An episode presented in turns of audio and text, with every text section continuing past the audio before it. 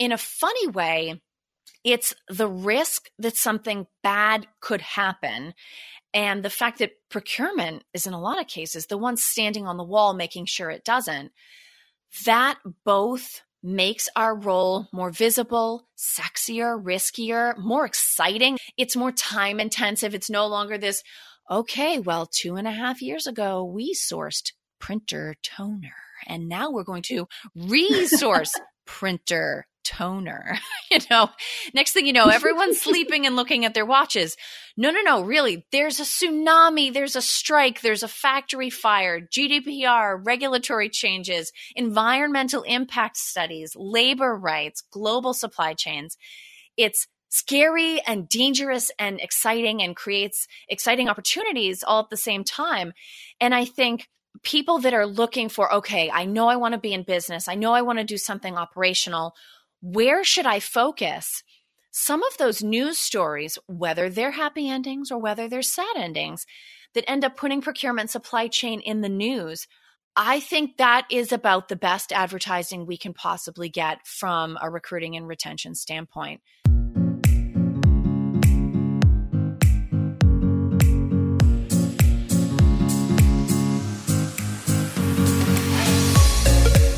Hi, I'm Danny. And I'm Nicole. Welcome to the Spend Culture Stories podcast, where we explore the connection between company spending and culture. Join us as we dive deep into understanding the people, processes, and tools that make up spend as a whole, or what we call spend culture. Hey, everybody, welcome to another episode of the Spend Culture Stories podcast.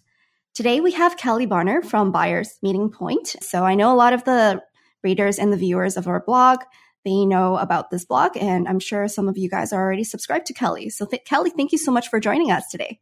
Thank you so much for having me. And thank you to everybody for listening. Yes, of course.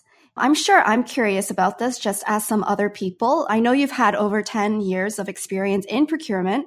So, what made you eventually start Buyers Meeting Point? So the funny thing is, I missed getting founders credit at Buyers Meeting Point by about six months. So it was actually started by two colleagues of mine that I had worked with previously in my procurement career. So before starting the 10 years at Buyers Meeting Point, I worked for, I think, like five, six years as a procurement practitioner first, and then as a consultant.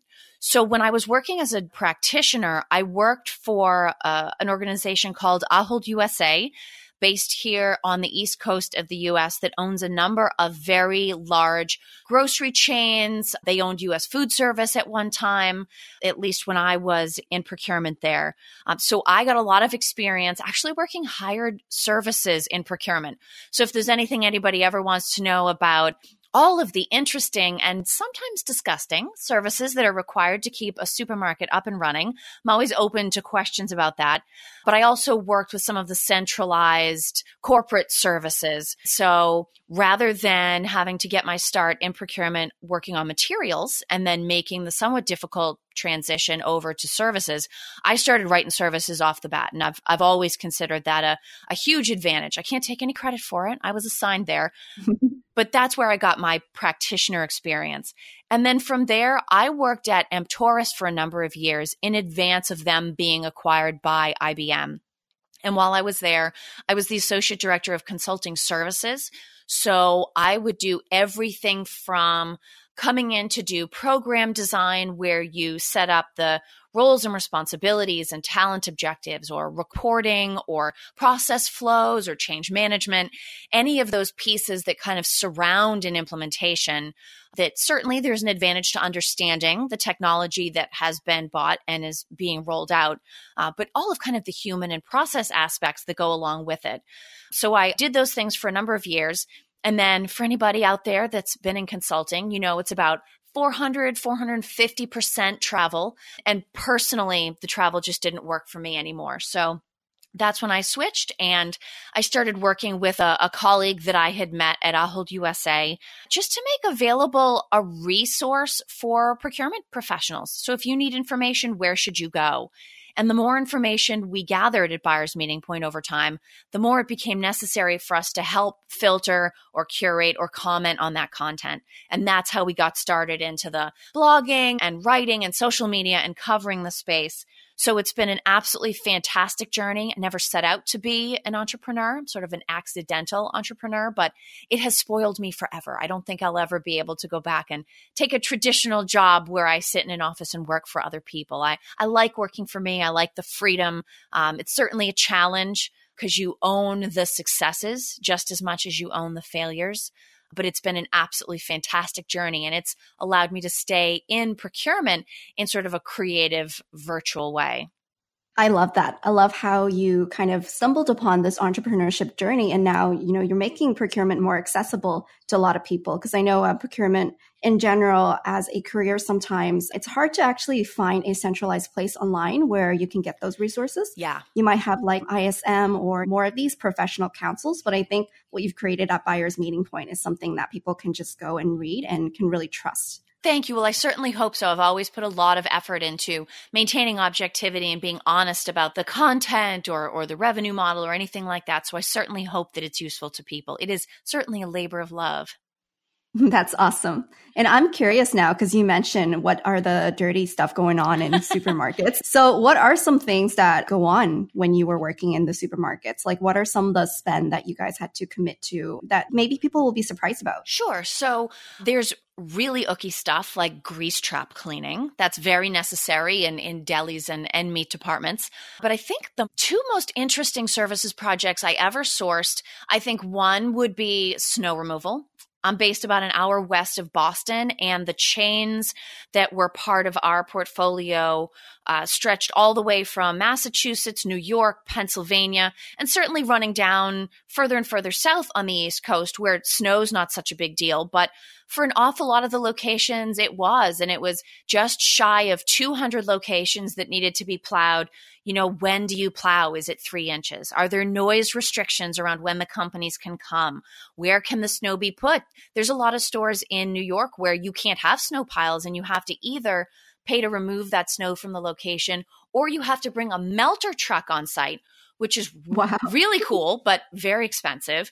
That was interesting. But by far, the best stories were all when I did pest control. And that is everything from preventative mes- measures like the lights you would put in the bakery and deli or regular treatments from a service provider right down to how do you handle it when you get a bird in the store? And i oh i won't go into the details but it's very involved and there's actually a lot of animal rights involved in that and zoning regulations and things that have to be maintained. So very exciting stuff that i don't think a lot of people think about when they go grocery shopping that sounds almost like a comedic situation where you have like a bird fly in. Oh, yeah. And you're like, oh my God, why is this here? But from like a procurement professional's perspective, you're like, oh, now I have to source out all these vendors to help me deal with the situation. Exactly. And for anybody that's ever worked procurement at a B2C company, I mean, it really doesn't matter what kind, you are forever changed as a consumer in that industry, right? So me going into a supermarket, I'm going to see things even 10 years later very differently from somebody who maybe knows a lot about pharma or knows a lot about, I don't know, making movies or working in marketing. You do experience things differently once you've really been behind the scenes. I'm sure. I think a lot of consumers like myself, when you know I walk into a store where even when I talk to somebody, I only see the surface level. One of the ladies that I talked to on the podcast, she's actually the CFO and also the head of procurement because they kind of put it two in one uh, at a art gallery. And she mentioned, you don't know how many different costs and vendors we have to deal with just from moving a Jackson Pollock painting into the art gallery. So that's something that really opened up my eyes. There's a lot more science behind everything we see than most of us realize. Yes, absolutely. That's really awesome insights, Kelly. So, speaking about procurement, also kind of the things that you've seen, based on your experience and knowledge, what are some of the new skills that you think procurement professionals need to develop in order to really move forward in their career, especially today? Sure. So I think for me, this kind of falls into two buckets. The first bucket is, I would say, around communications. I mean, obviously, there's been a lot of talk around procurement has to be able to present. We have to have the skills to influence. We have to be able to write good emails, sometimes on very sensitive topics, either to the C suite or to a supplier. So we have to have good outgoing, overt communication skills, speaking, written, all of that kind of thing. But there's also the more passive communication skills that in some cases I think are even more important. So for instance, the decision around timing. So I receive a critical email from a stakeholder or from a supplier. Do I email back or do I call? How long do I wait? Do I involve anyone else? There's a lot of strategic decisions around that. And then, of course, all of the things involved with absolutely anything face to face. I was having a conversation with somebody earlier today about being in a people business. And really, when you think about it, except for maybe very hands on manufacturing, every single business in the world is a people business because it doesn't matter what you're doing. You have to be good at working with other people. So, reading situations, reading body language, being able to handle a difficult situation on the fly, thinking through the little details like where do you sit people in a meeting or how do you open a meeting? How do you handle conflict resolution, whether you're an intermediary or whether you're one of the involved parties? I think a lot of those I guess I'm calling them passive communication skills, but there's still actions required. Sort of the reading of other people and the interpretation of situations. I, I think that's incredibly important. And the other thing that I would say, and this isn't necessarily new, I think it's a, a need that continues, but is general business acumen understanding what's going on in the greater context of the company. And that might be following news about your own company. It might also be making sure you set aside some time every day for trade publications or reading the Wall Street Journal, something broad like that. I think it's very easy to focus on exactly what's on our desks every day and forget why we do it, the bigger system that we have to fit into. So, really being educated about the business world in general. But then on a detailed level, you know, you have to be comfortable reading financial statements, but you also have to understand sort of the unique rules that go into creating those statements because in some cases they shape how procurement's results are captured. It's not as simple as, oh, you know, we saved a million dollars on this product or service. And so look, look, the bottom line got a million dollars bigger. It's not that mm-hmm. simple and incredible value may have been gained. The same is true when maybe we're working a cost avoidance type project and we can't mitigate all of the increase. So you're still absorbing an increase, well, okay, well, not all of that increase is going to be immediately evident on the financial statements. And so it's understanding things like the difference between consumable supplies versus a capital expenditure that has a depreciation schedule that's going to affect how the company recognizes the acquisition of that asset as well as the savings that go along with it. And a lot of times it also comes down to what the working capital policies are of that organization, given, you know, what's the current cost of capital? What are the other projects that are going on? All of those things should either be affecting procurement's priorities or should be affecting how we report our results and where they expect that effort to be evident to people following the company the part where you mentioned um, a lot of it has to do with collaboration. I completely agree. I think one of the things that kills companies is siloing. And definitely some people that I've talked to in procurement, they've talked about having procurement people kind of being the centralized point of maybe buying or searching for suppliers, but um, there is no communication, like what you mentioned. Where are we finding the right suppliers for the needs of the business, and what are the needs of the business? So, speaking to that, what are some of the main stakeholders that you think procurement really needs to kind of collaborate more on, and also kind of making sure that the KPIs are being aligned within an organization? The obvious stakeholders are the CFO and all of the distributed buyers. I think one of the things that's in, incredibly cool that we've seen happen over the last few years is that as procurement has started to maybe relax a little bit and take a more strategic point of view, we've accepted the fact that some of the buying activity has to be distributed to different people in the organization. Sometimes that means globally, sometimes it just means different desks within our own building but allowing technology to either take people through a guided buying process or giving people greater autonomy around making supplier selections or making a purchase off of an approved supplier list. That's incredibly empowering, but it also creates a lot of different kinds of stakeholders. So there are stakeholders in the form of budget owners, that are looking to us to help them achieve what the business needs of their team or their function and, and do it in a, a resource efficient way. But then there's also the person that needs a new keyboard, the person that needs access to a temp. If there's anybody in the company that needs a product, needs a service in order to do their job, and it is so difficult to get that that it diminishes their performance, that's a problem. So all of those people are procurement stakeholders. And we need to be sure that whether it's the user interface they're dealing with, whether it's a governance or approvals process, or whether it's something as simple as knowing you know, when is it okay for me to run down the street to Office Depot and put something on my P card versus when do I have to go through a punch out catalog and, and get some kind of formal approval? The simpler and easier and lower friction we can make everything, the better. But really, almost everyone in the company is some kind of stakeholder to procurement. I love how you mentioned that just because um, we have this term that we kind of coined at Procurify where we call it spend culture. And kind of like company culture, everyone kind of has a place in the company to influence how and when to spend company resources. So, like what you're saying, we're kind of democratizing the spend to everybody. Like, even at Procurify, I do have the authority to buy things if I need to, but obviously it has to go through some internal controls before that happens. So, I'm curious how can procurement as a department kind of work together with other departments to make spending on behalf of the company a little bit more proactive? What are some of the processes that you recommend some people take? So I think part of it is around perspective.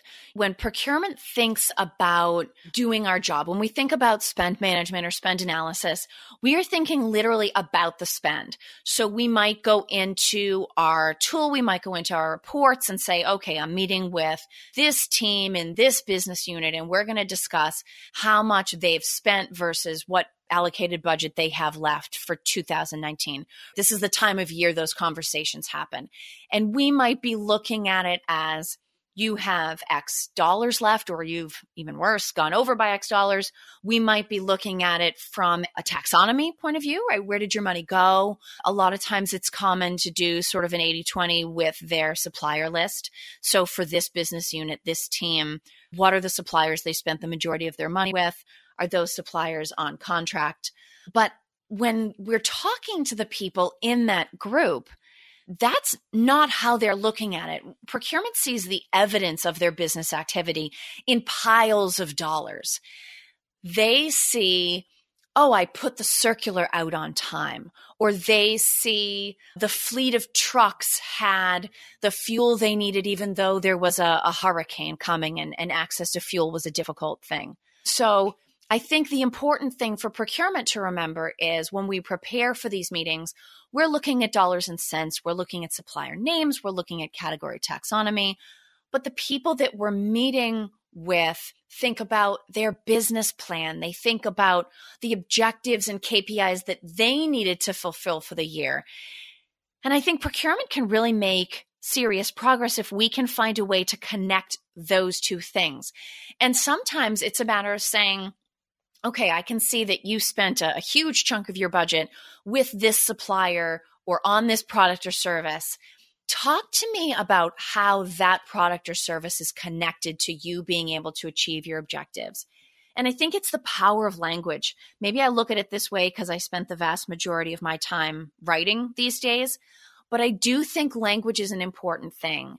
And for anybody that's ever been through the experience of rolling out someone's spend analysis solution to a team for the first time, you know, you can almost hear the drum roll and everybody's excited. They want to see the charts and graphs, right? And then you put it up, and especially if you go with a standardized taxonomy, you put it up and there's this odd silence. And then you kind of start to see the heads go back and forth. And then finally somebody goes, Mm-mm, no, no, no, this isn't our spend. This is not us. You've clearly loaded the wrong thing. You're showing us the wrong year or you're, you're. They're in denial. exactly. Your categorization is broken. It's almost never wrong. I mean, everybody has to do some refinement, but what it comes down to is they look at the buckets of spend or they look at the way the supplier information is recorded. And because it's not familiar to them, it makes them question the message of the spend itself. And so procurement can avoid having that mistake keep being made in, in perpetuity by don't talk about it in procurement speak when you're sitting down with stakeholders or budget owners. Talk about it in terms of the product or service that they're buying and how that's connected to their mission as a team. I think putting a little bit of effort into that and, you know, preparing a mental translation, because let's face it, you know, we do spend time with this in our taxonomy or the way that the supplier information has been standardized and enriched and presented back to us. Of course, that's the way we're going to be most used to looking at it. But if we can put it in terms that are familiar, they're going to be that much more receptive to our conclusions our recommendations, our advice. And I think it goes a long way to building those relationships, still with the data as a foundation for what we're talking about, but making sure that everyone understands no, no, procurement does actually know what we do and they see how important it is and they care and they want us to succeed. Sometimes it's just about choosing the right words.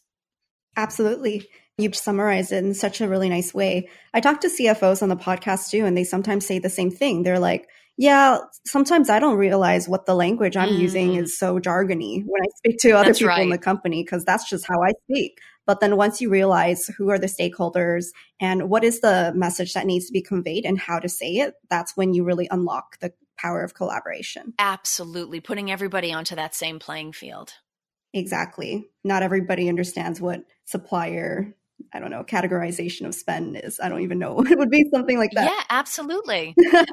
even for myself, like I speak to a lot of procurement professionals, but sometimes when they say like a keyword, I'm like, can you please explain that to someone who's not in procurement? exactly. Or, you know, in some cases, it's as simple as what does that mean to you? Yeah. Right. I mean, I've even seen cases, maybe I'm doing searching for news articles or whatever, but even CPO doesn't always mean the same thing. It's not always procurement. So it's a matter of understanding the context of the person that you're speaking with and clarifying any of that right up front because people are typically very understanding and they want to connect. They want to use the same language. Absolutely. That's awesome that you mentioned that. So I'm curious also, Kelly, you mentioned tools also in your chat about kind of like making sure that people are understanding when a solution is being rolled out. During your career, what are some of the tools that you've personally used that you've liked or disliked? So, I'm definitely a number cruncher by instinct. So, I always loved anything that allowed me to get my hands into the data and look at it different ways, slice it and dice it, pull up some visuals. I the very first thing that I ever used or helped implement was spend analysis. I think it doesn't get enough talk. I personally think it's it's incredibly important. In some ways the fact that it doesn't get discussed is actually a testament to how well it usually works because very rarely is there silence around something that that people are unhappy about. But I've also helped select and implement e-sourcing, e-procurement, contract management, and then sort of the surrounding platform technology that plugs a lot of those things together. You know, we were just talking about common language, and I'm pretty sure this isn't the trending wording anymore. So hopefully people will be with me, or, or you're certainly welcome to, to correct me. Mm-hmm. We used to talk about it as modules right? So spend was a module, sourcing was a module, analytics would be a module, contract management, reporting, things like that. And then there was sort of the glue that stuck all of those modules together and gave it a common user interface.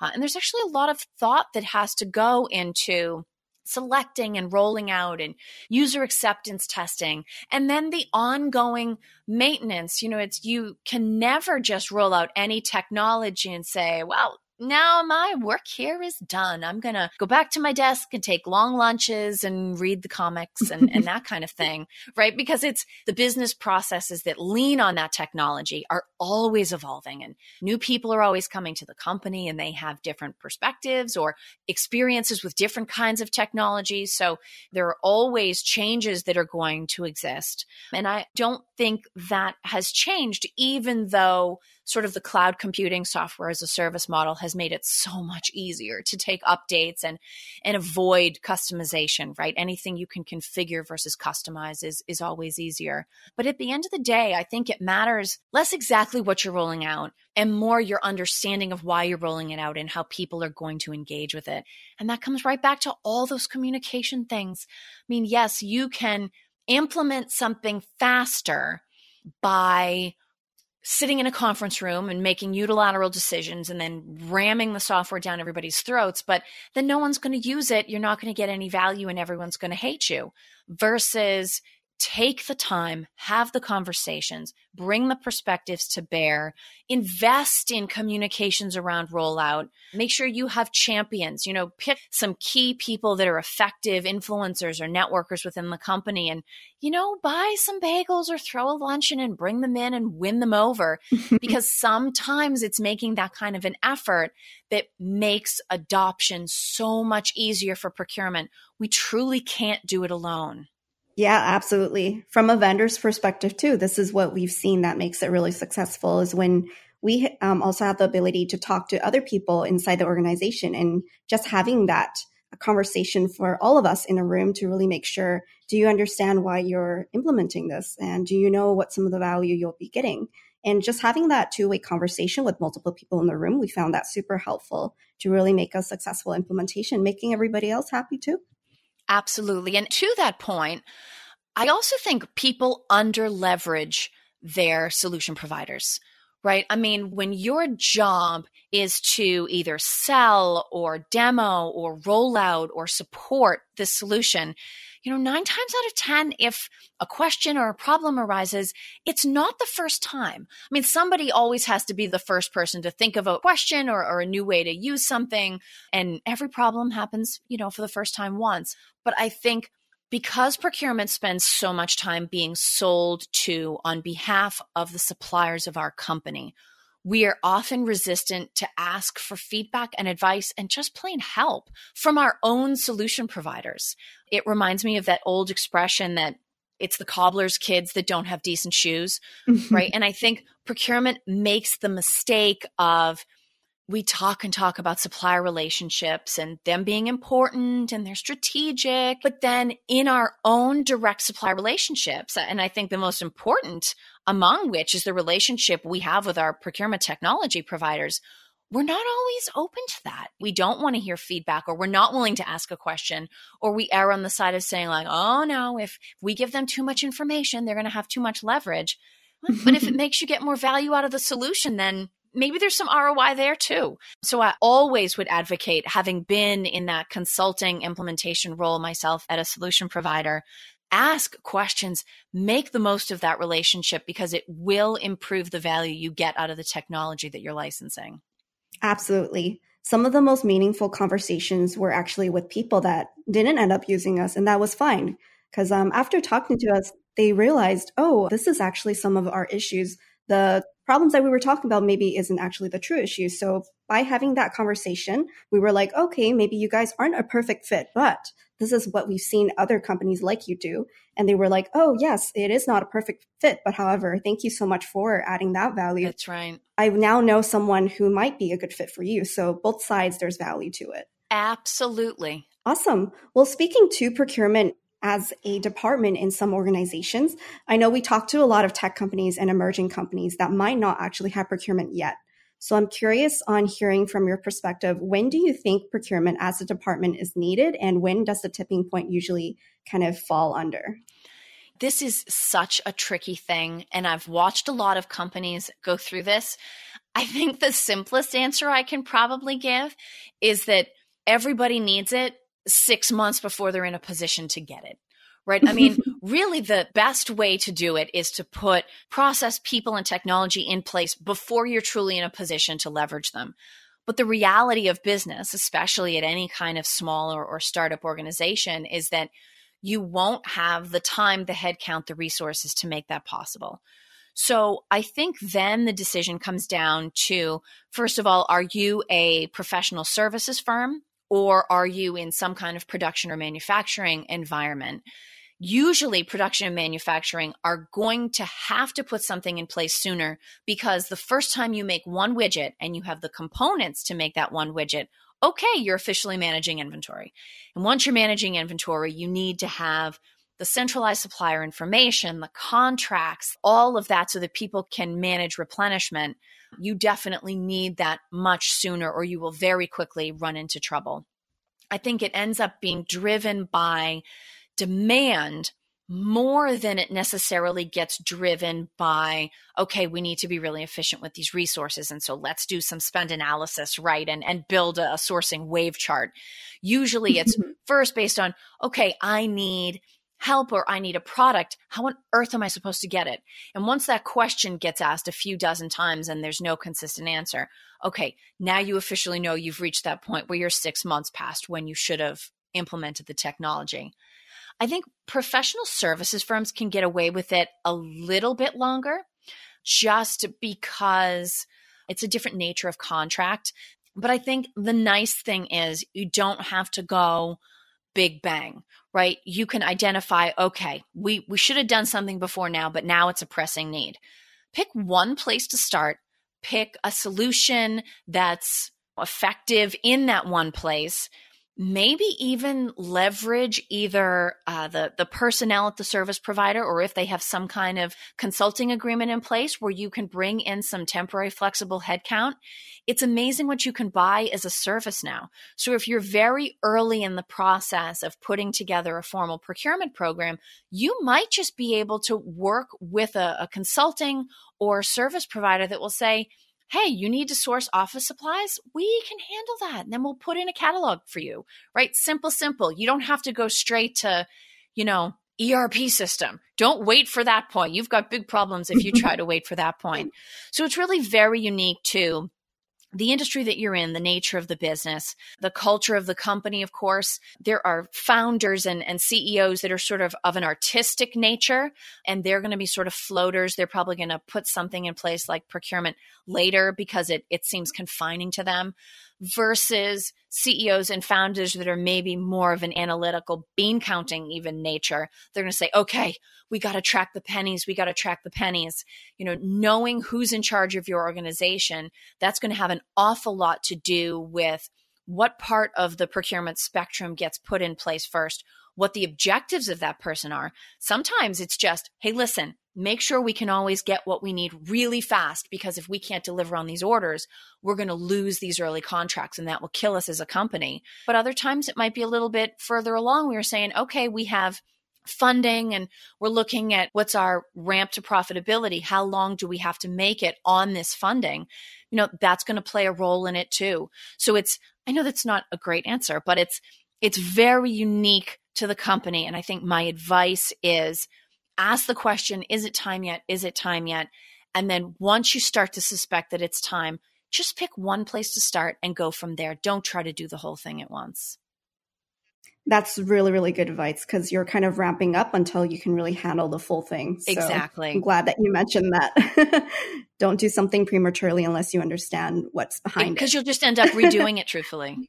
Exactly that's awesome we've seen some of our clients where um, we had they had like an office manager who then um, eventually became a procurement manager just because they were too much things for us to buy. Absolutely. And they eventually trained her on procurement and she eventually built a team on her own. So that's also something that we've seen where they grew someone into that role when they didn't even know that was something they would be interested in. That is so fantastic. I love that idea. Absolutely. And I guess procurement as a whole normally a lot of people think of it as something really unsexy. Sorry, procurement people, or a little bit more boring. how do you think uh, procurement's brand has really improved throughout, the years? And how could procurement leaders really attract more younger and fresher talent as well? So I think the biggest thing, ironically, it's, kind of the same answer to both of those questions. The bigger thing that has improved procurement's it factor, and also the thing that is likely to attract uh, younger or, or up and coming professionals is all of the work that we're doing these days around supply chain risk right? Anything that's dangerous is inherently sexy, at least in most cases.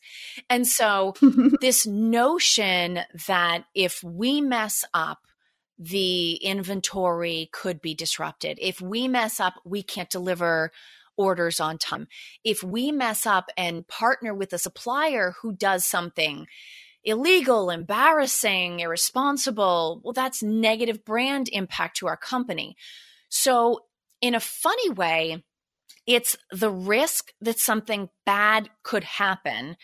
And the fact that procurement is, in a lot of cases, the one standing on the wall making sure it doesn't, that both makes our role more visible, sexier, riskier, more exciting. It's more time intensive. It's no longer this, okay, well, two and a half years ago, we sourced printer toner. And now we're going to resource printer toner. you know, next thing you know, everyone's sleeping and looking at their watches. No, no, no, really, there's a tsunami, there's a strike, there's a factory fire, GDPR, regulatory changes, environmental impact studies, labor rights, global supply chains. It's scary and dangerous and exciting and creates exciting opportunities all at the same time. And I think people that are looking for, okay, I know I want to be in business, I know I want to do something operational. Where should I focus?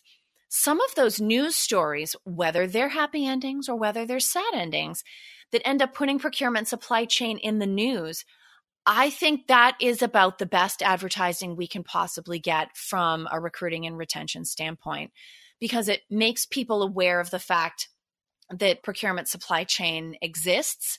You know, a lot of colleges and universities don't have dedicated programs, and that's kind of an issue. So, step one is making sure people know that these careers exist.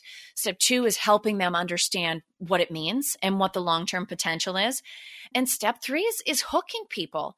And I think a lot of times it ends up being if you have somebody that knows they want to work in business, that knows they want to have an impact on a company, and really has a great sense of curiosity and creativity. If we can just put procurement supply chain in front of them in the right way, they're going to be hooked and they are never going to look back. And that's exactly the kind of people that we want to get the people that want to sit down across the table from suppliers and say, we have this problem and we don't know how to solve it. Give me your best ideas, go, and let's hash them out that's pretty exciting stuff, right? And anytime you put mm. oversight on top of that, or time pressure, um, or anything uh, connected to public relations, I think it both raises the visibility and and raises the appeal of a career in this field.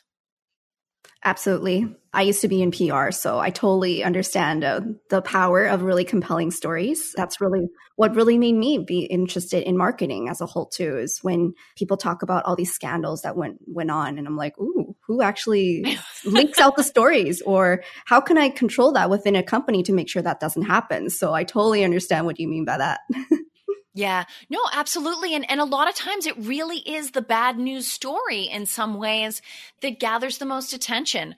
Even, for example, some of the stories we were reading over the last four to six months coming out of Kraft Heinz, right? Talking about the way that they were agreeing upon and recognizing rebates from suppliers requiring the company to not only completely restate their financials and have to deal with fines and then people in procurement being let go. I mean, it's not happy for Kraft Heinz. It's not happy for their investors. It's not happy for certainly the people in procurement that were let go.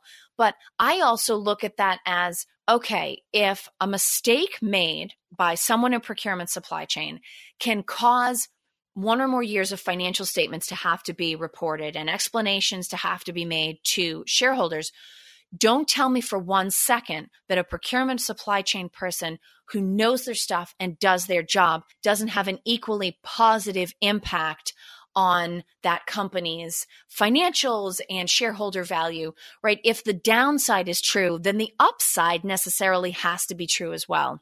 And so we don't want Absolutely. it to be all bad news, but I do think there's a logical argument to be made that sometimes no news is good news because it means that everyone is achieving what they needed to achieve and they're keeping the company out of the newspapers for a bad reason and there's there's a lot to be said for that Totally. One thing that our CEO sometimes says is uh, when shit hits the fan, you know that that's something that we need to deal with right away. But when it doesn't, that's when you know there's someone behind the scenes that's doing it. Yeah. Or in some cases, honest to goodness, standing in front of the fan to take the hit, right? And no one gets accolades for that. No one gets, good for you. Everything was quiet today. But the fact of the matter is, somebody had to be there. It's not just luck keeping stuff from hitting the fan. Someone was doing their job day in and day out to keep your company out of the news from that perspective.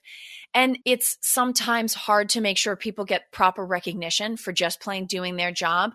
But sometimes all quiet on the front is the best sign you can hope for. Did you see the news report of how Facebook and Google went into a fake invoicing scandal? I think that was recently in the news.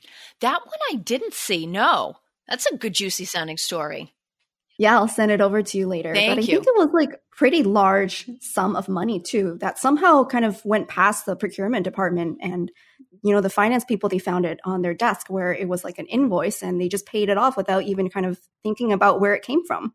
You know, it used to be procurement would only make the news uh, public sector when there was a $5,000 toilet seat or a $10,000 hammer or some ridiculous thing like that. right. That used to be the only time we ever made the news. And there's still some of that, right? I live in the Boston area. There's always problems with the MBTA spending or problems with train suppliers or something like that. But I think when you get into these more strategic bad news stories, okay, like now you've really got something, right? Exactly. And now you think about who are the people that approve this? That's right. Absolutely.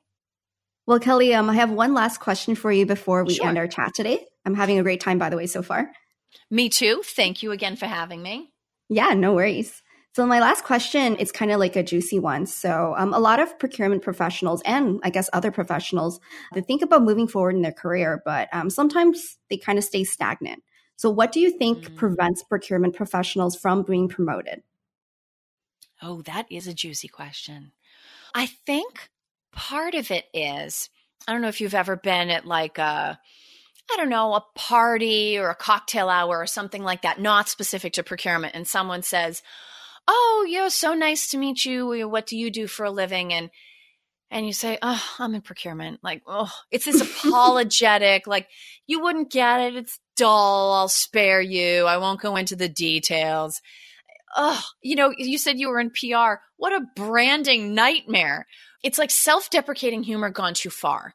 Whether it's in internal conversations, whether it's in our social lives, whether it's in alumni networks or on social media, procurement has a tendency to identify with this, like, oh, yeah, I'm in procurement. I know, I know, nobody's interested. Versus if we could all be a little bit more enthusiastic about what we do, be proud of the work that we do, want to talk about the work that we do, then I think there would be this opportunity for magnetism internally. And whether it's another function snatching us away for the knowledge that we have, or whether it's another company snatching us away to do who knows what, if you love your work, if you're proud of your work and you love it and you're excited about what you do, that kind of enthusiasm is infectious. It makes people want to be around you. It makes people say, Hey, you know, like that, that's Sam in procurement. You know, gosh, I, I just ran into him in the cafeteria and I always walk away from our conversations energized. Maybe nothing happens in that moment, but maybe two months or six months later, when there's an opening, somebody goes, Hey, you know, I just had this crazy idea what would you think about approaching Sam and seeing if he wants to take a spin in marketing slash sales slash whatever team it happens to be? Creating a good impression and being just generally a positive person to be around. That to me is the number one thing. And when we show up in a meeting and people are talking about what they're trying to achieve and we're going, yeah, but tap, tap, tap, numbers on the paper, tap, tap, tap, look at my chart. People are like, oh, do I really have to deal with this? I'm just trying to do my job. I'm I'm trying to do a good work. I didn't mean to buy from the wrong supplier.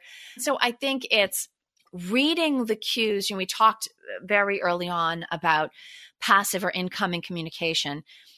How do people respond to you in a professional context? Are are people eager to hear your gory story about pest control in a supermarket? or are people like, oh no, he's going to give me a rundown on the numbers again. I don't think I can face it. Quick, tell him I had to go take a phone call. You know, I'm going to run. If we can make it interesting, if we can think about procurement in a way like the advice i was giving about dealing with with stakeholders think about it in terms of budget impact not budget dollars i think it creates a huge opportunity for us to just be interesting people. And in this day and age, so many roles are knowledge based, and the primary qualification is having knowledge and being interesting to be around. I think there's a lot of opportunity to jump functions, jump industries, jump categories. But first, someone has to notice you, they have to remember you, they have to think of you positively, and there has to be some level of desire to see you again. So that would be my advice or my impression around around career progression within procurement because there's no question we have the skills. Skills are not the problem. I think it's more of a branding polish identity that people associated us with where we could use a little bit of work.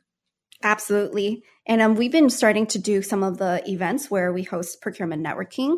Mm. And um, it's been surprising, actually. Some people, they're actually shy to come out to really meet new people. So that's really something that we're trying to kind of facilitate and push for. Absolutely. And the more we all do that, the better it is for everyone. Exactly. And you can really learn from your peers too in some ways that you might not even think possible. Absolutely. And gives you new perspective on the work that you're doing every day, makes it suddenly seem new. Exactly. More fun. Well, thank you so much again for um, hopping on the call with me and giving so many good advices to our audience.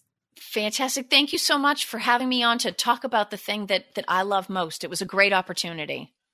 You're welcome. And I'll be make sure to backlink your site too. So if anyone wants to see what are some of the upcoming procurement events or see some of Kelly's commentary, it's at buyersmeetingpoint.com. So I'll forward it over to our audience. Thanks for tuning in on another episode of Spend Culture Stories. If you like this series, please support us by leaving us a positive review on iTunes or Stitcher. And be sure to subscribe so you can get notified of the newest episodes. We try to post every episode every Wednesday. This podcast is sponsored by Procurify, a software solution that is reinventing the way organizations spend. Procurify allows an accessible and convenient way to request for purchases, get approval from your manager, while allowing your finance team to get the visibility and control you need on every purchase. Learn more about Procurify at www.procurify.com.